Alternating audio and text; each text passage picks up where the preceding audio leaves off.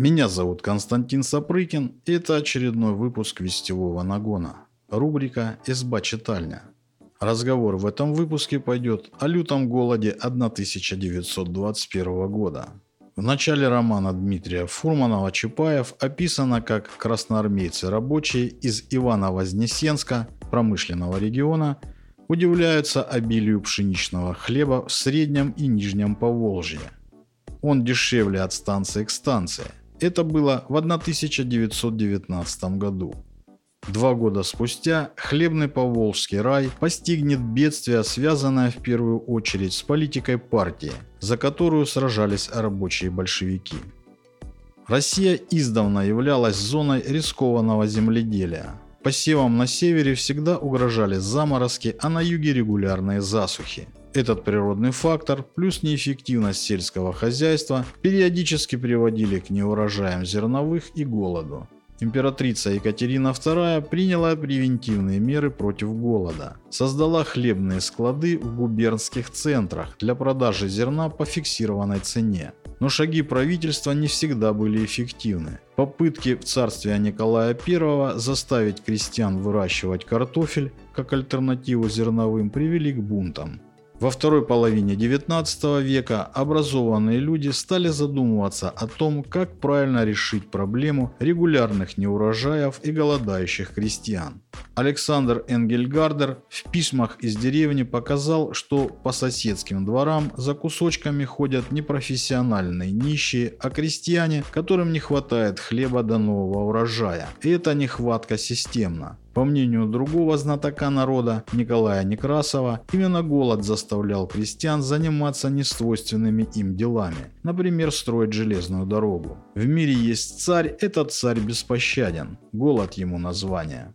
Казна истратила на помощь пострадавшим полмиллиарда рублей, но избежать смертей от нехватки продовольствия так и не удалось. Однако голод сплотил общественность, от Льва Толстого до его оппонента Иоанна Кронштадтского в желании как помочь крестьянству, так и предотвратить новые бедствия. После революционных событий 1905 года проблема неурожаев и голода отступила на второй план. Пьеса Леонида Андреева «Царь голод» была посвящена порокам современной цивилизации, а не проблемам голодающей деревни. Валовый сбор зерновых перед мировой войной вдвое превышал сбор первых лет царствования Николая II. Право выхода из сельской общины, новые железнодорожные линии, медленная, но неуклонная интенсификация труда на селе позволяли надеяться, что в 20 веке голод России не грозит.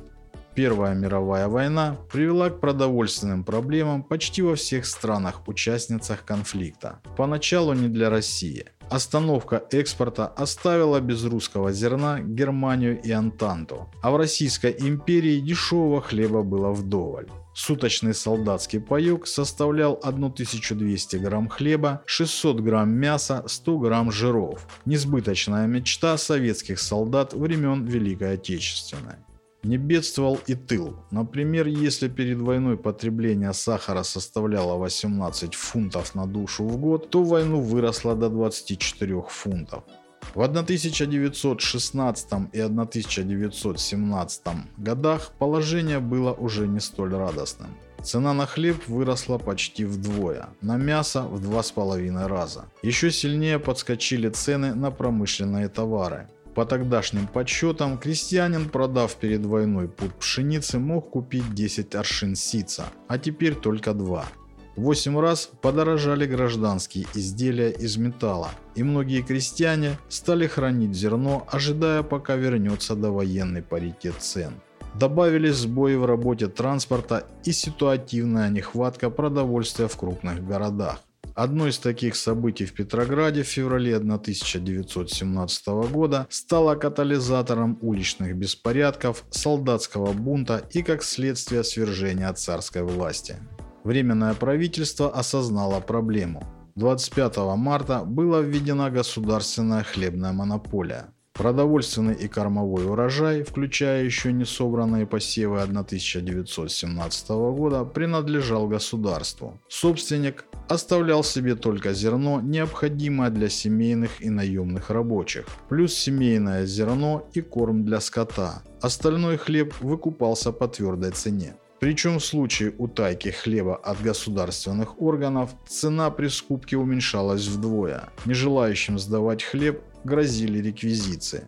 Одной из основных проблем Временного правительства было отсутствие его легитимности в глазах народа. Крестьяне не понимали, почему новые власти требуют от них то, что не требовал прежний, гораздо более привычный и понятный царский режим. В результате осенью 1917 года, накануне большевистского переворота, было выкуплено у производителей лишь 280 миллионов пудов, 4,5 миллиона тонны, вместо запланированных 650 миллионов пудов. Неудачи в хлебных заготовках стали косвенной причиной свержения Временного правительства. Один из первых декретов большевиков о мире парадоксальным образом облегчил решение продовольственной проблемы – Деморализованная армия начала расходиться, тем самым сокращая число едоков на государственном обеспечении. Однако это была лишь отсрочка. Без хлеба оставалось городское население, как пролетариат, так и жители, которых новая власть признала нетрудовым элементом. Хлебную монополию советская власть не отменила, а дополнила декретами. В мае 1918 года Народный комиссариат продовольствия получил чрезвычайные полномочия в борьбе с деревенской буржуазией, то есть с любым производителем, у которого был хлеб. Так меры по обеспечению страны продовольствием стали классовой войной. Вернемся к роману Фурманова. Чем ближе к Самаре, тем дешевле на станциях хлеб. Хлеб и все продукты. В голодном Ивано-Вознесенске, где месяцами не выдавали ни фунта, привыкли считать, что хлебная карточка – великий клад. И тут рабочие вдруг увидели, что хлеба в волю, что дело совсем не в бесхлебье, а в чем-то другом. Надо бы было поверить, что продвигаясь в самарскую хлебную гущу, все там будет дешевле. На каком-то полустанке, где хлеб казался особенно дешев и бел, закупили по целому пуду. Через пять дней приехали на место и увидели, что там он белый и дешевле. Роман Чапаев не только основан для культового советского фильма, но и очень важный исторический нарратив. Он доказывает, что в 1919 году в Поволжье не существовало предпосылок для голода. Хлеб можно было открыто приобрести. Рабочие из промышленных нечерноземных регионов правильно догадывались, что проблемы городов не в бесхлебье. Из этого наблюдения могли быть сделаны два практических вывода. Первый. Необходимо восстановить транспорт и заинтересовать крестьян-производителей в сдаче зерна государству, для того, чтобы хлеб стал доступен в Ивано-Франковске и других фабрично-заводских городах. Второй предполагал реквизицию хлеба у крестьян как наказание не только за укрывательство, но и неправильное классовое происхождение владельцев. С середины 1918 года советская власть уверенно шла вторым путем. В сельскую местность выдвигались продотряды. В помощь им создавались сельские комитеты бедноты комбеды с заранее определенной функцией – помогать местным советским органам заготовки продовольствия. Это сразу привело к крестьянским восстаниям. В 1918 году большевики не имели возможности в массовом порядке выкачивать хлеб из деревень. Под их контролем была относительно небольшая территория, а система насильственных реквизиций еще не сформировалась. Потому-то в Поволжье на станциях было можно купить недорогой хлеб. Но совласть крепчала и прессинг на землевладельцев усиливался. Кроме того, увеличилось число государственных едоков. К концу 1919 года численность Красной Армии достигла 3 миллионов человек, а в 1920 году 5,3 миллиона. Поволжье оказалось ресурсной базой для двух фронтов одновременно. Южного против Белой армии Деникина и Врангеля и Восточной против Колчака. Первые случаи голода в регионе были отмечены еще в 1920 году. Лету следующего года стало ясно, что начинается катастрофа, не имеющая аналогов в новейшей истории России. Засуха в Поволжье погубила и без того существенно сократившиеся посевы. Привычная старорежимная мера борьбы с голодом, доставка хлеба из губерний, не затронутых засухой, исключалась. На четвертый год советской власти запасов зерна не осталось нигде. Весной 1921 года большевики поняли, что их политика разочаровала большинство населения и в первую очередь крестьян. Символом этого разочарования стало восстание в Кронштадте и повсеместные крестьянские волнения. В марте декрет в ЦИК заменил под разверстку продналогом, который оставлял возможность свободно продавать излишки продукции. Однако эта разумная мера опоздала минимум на год. В хозяйствах Поволжья, как впрочем и в других регионах, не оставалось зерна, чтобы в текущем сезоне увеличить посев. Для экономии государственных ресурсов было осуществлено обвальное сокращение Красной Армии.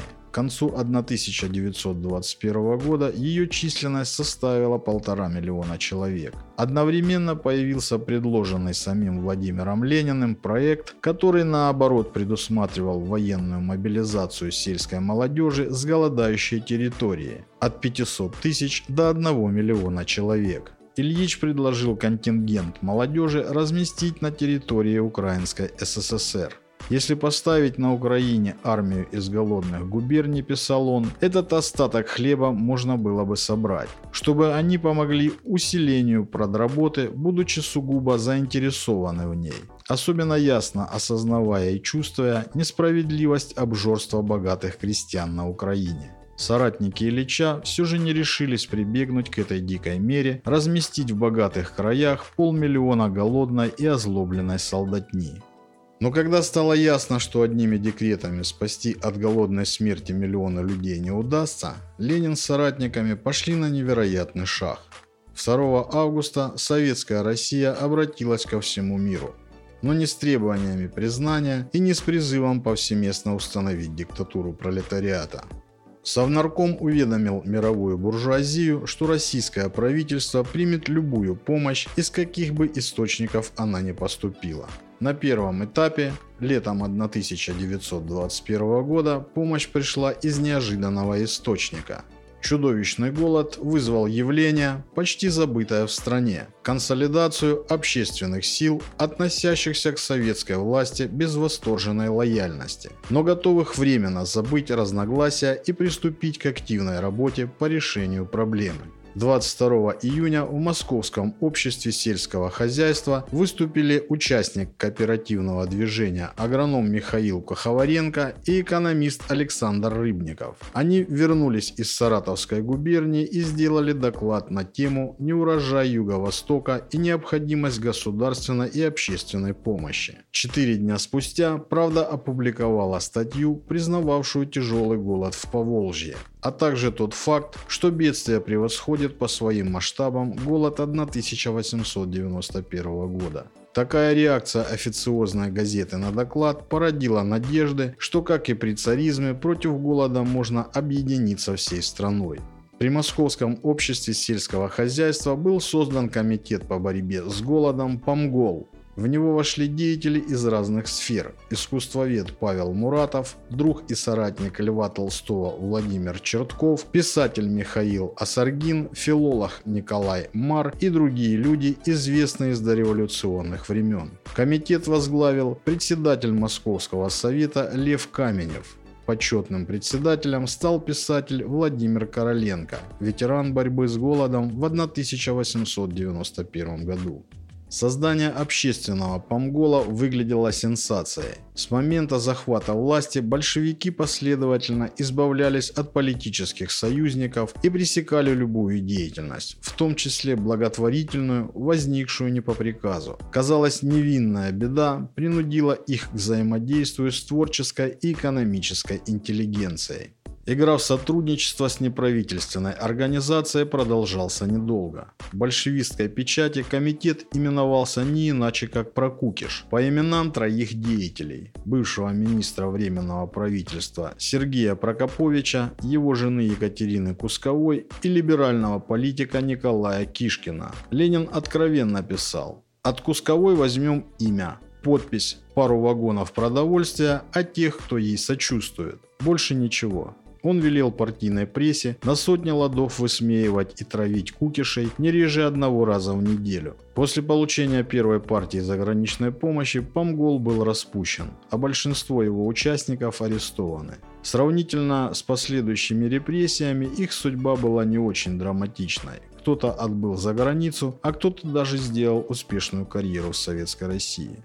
Так был упущен, скорее всего, последний шанс на существование независимой общественной организации, способной взаимодействовать с коммунистической властью, если не контролируя ее, то хотя бы консультируя. Отвергая протянутую руку помощи, большевики действовали цинично и рационально. Даже те из будущих вождей, кто в годы Первой мировой войны находился в ссылке и эмиграции, имели представление о работе Земгора и военно-промышленных комитетов. Эти организации помогали правительству, но также его критиковали. Поэтому голод казался большевикам меньшей угрозой, чем любое независимое учреждение.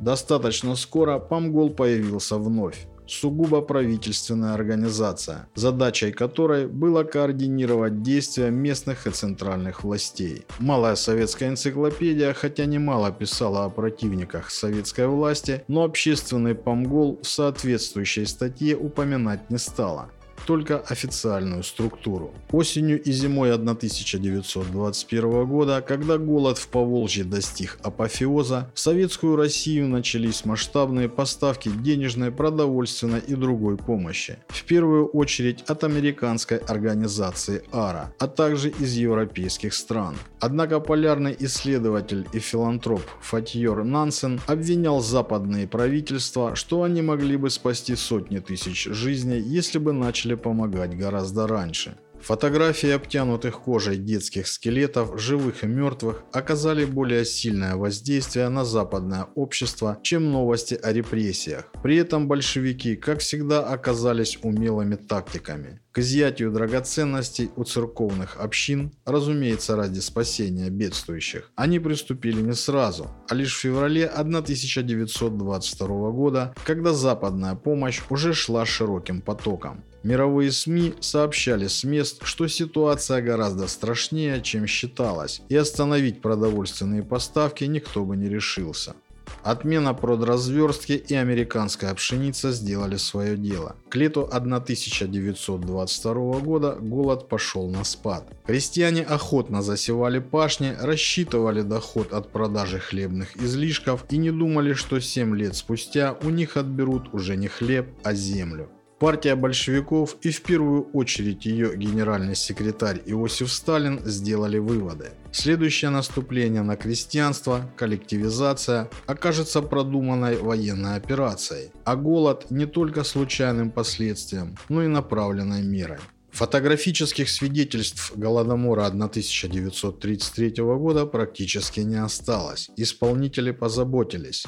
Советизированная общественность не пыталась создать независимые комитеты, а только одобряла коллективизацию и ее героев вроде Павлика Морозова. Но Поволжский голод стал не менее важным уроком и для стран, жители которых начинают утро с чтения газет. Большевизм презентовал себя как обновляющая сила, способная построить новый справедливый мир без войн и голода. И если гражданская война в России выглядела естественным последствием мировой войны, не очень страшным на фоне общеевропейской бойни, то чудовищный каннибальский средневековый голод оказался самой действенной антикоммунистической пропагандой. Марксизм не умер в 1921 году, но с тех пор ни одна коммунистическая партия в Европе не могла взять власть парламентским путем. Коммунизмом баловались левая интеллектуальная элита от студенческих демонстраций до сотрудничества с советской разведки. Для среднего класса, обывателя в глазах этой элиты, коммунизм навсегда ассоциировался с голодом. Трагедия в Поволжье стала одной из самых черных страниц в истории СССР и России, а для остального мира прививкой от большевизма.